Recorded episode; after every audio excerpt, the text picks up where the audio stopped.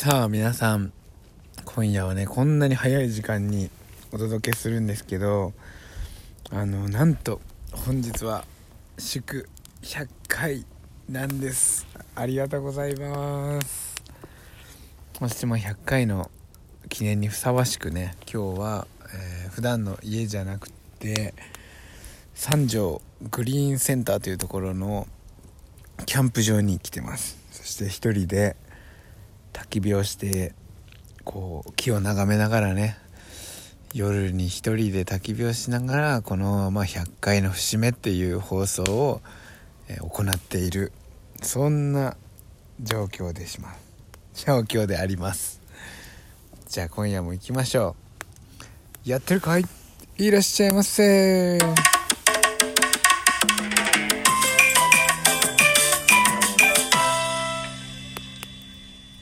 他にもねお客さんがいらっしゃいますのでそんなに、えー、100回だからもううわーっつってねパフパフパフパフっていうわけにはいかないんですけどあのー、まあこれもこれでね妙なご縁だなと思って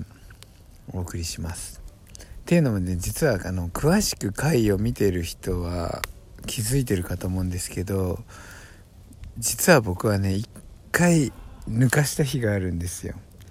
じゃあ今日は99回じゃないかって思いますよね。でもね抜かした日は実はあの生放送をやった日でラジオの生放送をやってでその後にきちんとね、えー、収録もして投稿もしたと思っていたんだけど投稿せずに消えてしまっていたっていうのが1回あったんですね。だからこれで正式に今日は99回じゃないかっていう思う人、えー、僕はねそんなにあのー、甘い男ではないので実は97回を2回やってるんですね。97回を2回やって、えー、9899で今日が100です。これはもう紛れもない100です。正式な100なのでだから逆にね972回ありますよっていうのに気づいた人は、えー、まあすごいね洞察力と思いますがえー、実はね1回抜かしてる日があるからそこで帳尻を合わせたそう思ってください。っていうのもねそういうのをあの昨日の夜終わった後に、えー、それ99に書いてねよし明日はいよいよ100だって言って、えー、投稿した後にですね気づいたんですよ。あれ972回あるじゃんと思って。じゃあそれが98だったら99100で昨日のやつが100かと思ったらなんかもう撮った後に子供たちとなんかこう子供に質問してみるみたいなやつでそんなんで100回は嫌だと思って、まあ、そのまま強引にねそういえば1回飛ばしてるからじゃあこれで正式に100日だって、まあ、9月1日から始めてるんで9月1日から日にちを数えればね今日で100日っていうことが分かると思います。じゃあ今日はねあの100回ということでこのラジオがそもそもね何回まで続くのか、えー、分かりませんが100回の志っていうやつを僕の志というそんな話をしたいと思います、えー、どこから話そうかなと思うんだけどやっぱりねもう何事も例えば今僕 YouTube やってますけど YouTube もやっぱり何か目的を持ってねやらないとやっぱりやる気って出ないんですよ。ただやみくもにやっている状態っていうのはなかなかモチベーションが何のためにやってるか。分かんないっていうのがすぐねこう頭をこう何て言うな。漂うというか何をやってるか分かんないとやっぱりやる気って出ないんですよ。でこれはあの YouTube だけじゃなくてねこれを聞いてる皆さんのそれぞれのあのやってることへの目的っていうのはあると思いますけどやっぱりはっきりしているものほどやる気が出るんですよ。でそれに基づきましてあの僕がこのラジオもそうだしね。海の家千鳥もそうだし。あのなんだっけ。YouTube もそうだし。自宅のその古民家の改装もまあ全部含めてですね。自分のこう生きる生命時間を使ってやることに対してこれはどういう目標を持っていこうかっていうことなんですけど僕はまずはねあのー、まあ基本的なもう大枠の大枠で言ったらあのー、まずは自分のやりたいなと思ったことがやりたいっていうそれはもう皆様お気づきだと思いますがやりたいと思ったことがやりたいんです。でそのためだったら嫌なことでもやるっていうそういうスタンスですね。であとは家族との時間を大切にしたいっていうそういうあのほのぼのしたね、えー、カルガモファミリーのようなそういう、えー、性格でして。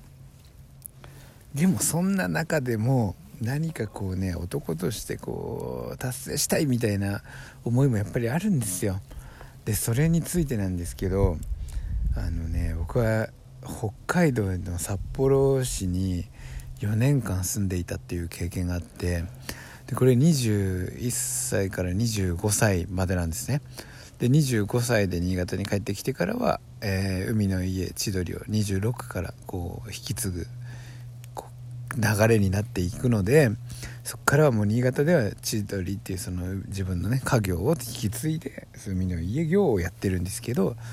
その前だったあの20代前半の私はですね札幌に住んでいました。で札幌でまずプロスノーボーダーになりたいと思って北海道に札幌市行ったんですよ。でそこでねあの冬はシーズンパスを買ってスノーボードにまあ明け暮れるっていうかね半ばなんか義務的に新潟からもうわざわざ来たんだからみたいな感じで結構義務的に学校に通うかのように、えー、スキー場に通っていたっていうそんな感じだったんですね。で暮らしていくにはやっぱお金を稼がないといけないので、えー、冬の間は働かないでその夏の間夏っていうか春秋春夏秋か。この期間で働いてお金を貯めて冬はスノーボードに徹する、まあ、もちろんあのちょいちょい仕事もするっていうそんな流れの暮らしをやっていた時にですねある夢を見たんですね僕は。その時はあのー、あもうスノーボードもやめてるか。それのスノーボードの理由で札幌行ったんだけれどもその後まあ最後の方にはねスノーボードをやめてスケボーの友達ができたんでスケボーしながらえー、スポーツバーで働いていたんですね夜の。あのサッカーとかを放映しながらねなんかちょっと洋風のフライドチキンとかなんかなんかバッファローチキンウィングとかそういうのを出しててこう音楽もロックでなんかガンガンガンっていう結構音楽も大きくてねそういう場所で働いていたんですよ。でその当時、え僕はある夢を見ましてすっごいね大勢の前で本当に感謝してる夢だったんですよ。すっごい本当にねステージの上のような感じでもうみんなのおかげで本当にみんなのおかげでここに来れたんだありがとうって言ってる夢だったんですね。それは今でも覚えていて当時はあのー、すごい夢見たと思ってすっごい自分がなんかこう有名有名になっていたと言ったらなんかこう軽いんだけどもすっごい大勢の人に感謝をしていたっていうね。っていうことはみんなになんかこう感謝されるようなことをしてたというかなんかこう慕われていたという感じかな。それでみんなありがとうみんなのおかげなんだよ本当にっていう気持ちだったんですね。で当時の自分にはあのー、俺なんかこんなリアルな夢見てそういう人になるのかなって思ったんですけどねでもその時もう本当に何者でもなさすぎてなんかこっからどんな風にしてそんなになるのかなと思ってたんですよ、まあ、なんだけどね今こう36歳にしてあの夢って何だったんだろうっていう風にこう思い返すとねあの光景が見たいって僕は思い始めたんですよ。みんなにこうすっごい大勢の人にこう見てもらってて自分をね。そこであのー、どうだこれが俺だみたいなそんな気持ちじゃないのよ。本当に心の底から感謝しているというそういう感情になったのであの景色をそして僕はその気持ちになりたいっていう思いがあってでねやっぱ次のねあのー、節目っていうのはね40歳じゃないかと思って。40歳までにそのあの光景を僕はこの目で見てみたいって。もしそれを目標に掲げてあのそれがね達成できるのか。それとも達成できないのかっていうまあちょっとしたゲーム感覚的にねやってみたいと思ってまあこの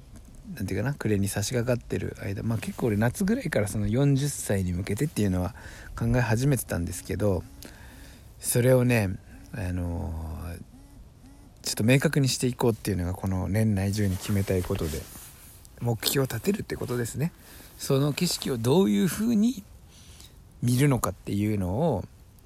えー、決めてねそこから逆算して今日できることは何だろう明日できることは何だろうっていうそういうこう長期スパンでのね挑戦に出ようと思っているわけです。そして、えー、こんな時にねすごい、あのいいアプリがあってですね。あのあと何日っていうアプリなんですよ。で僕40歳の誕生日。2024年6月13日木曜日の0時までをカウントダウンし始めたんですけど、えー、今日で1279日目、え、9日目っていうか残りね1279日あるんですだからまあ今日の、あの達成したね100日点っていうのは可愛く思えるぐらい多い数字なんだけれどもとはいえねその1279日で僕はその目標の40歳に達するとそれまで、ま何ができるかなっていうことをこう考えながらいきたいと思います。えー、イノマンからのお便り100回おめでとうございます。ありがとうございました。本当に100回までね、こうお付き合いくださった皆様、本当にありがとうございます。この時点でもね、大勢の人に感謝をしながらね、より多くの人に感謝できる人生でありたいと思ってます。それでは、未来へ行ってらっしゃいませ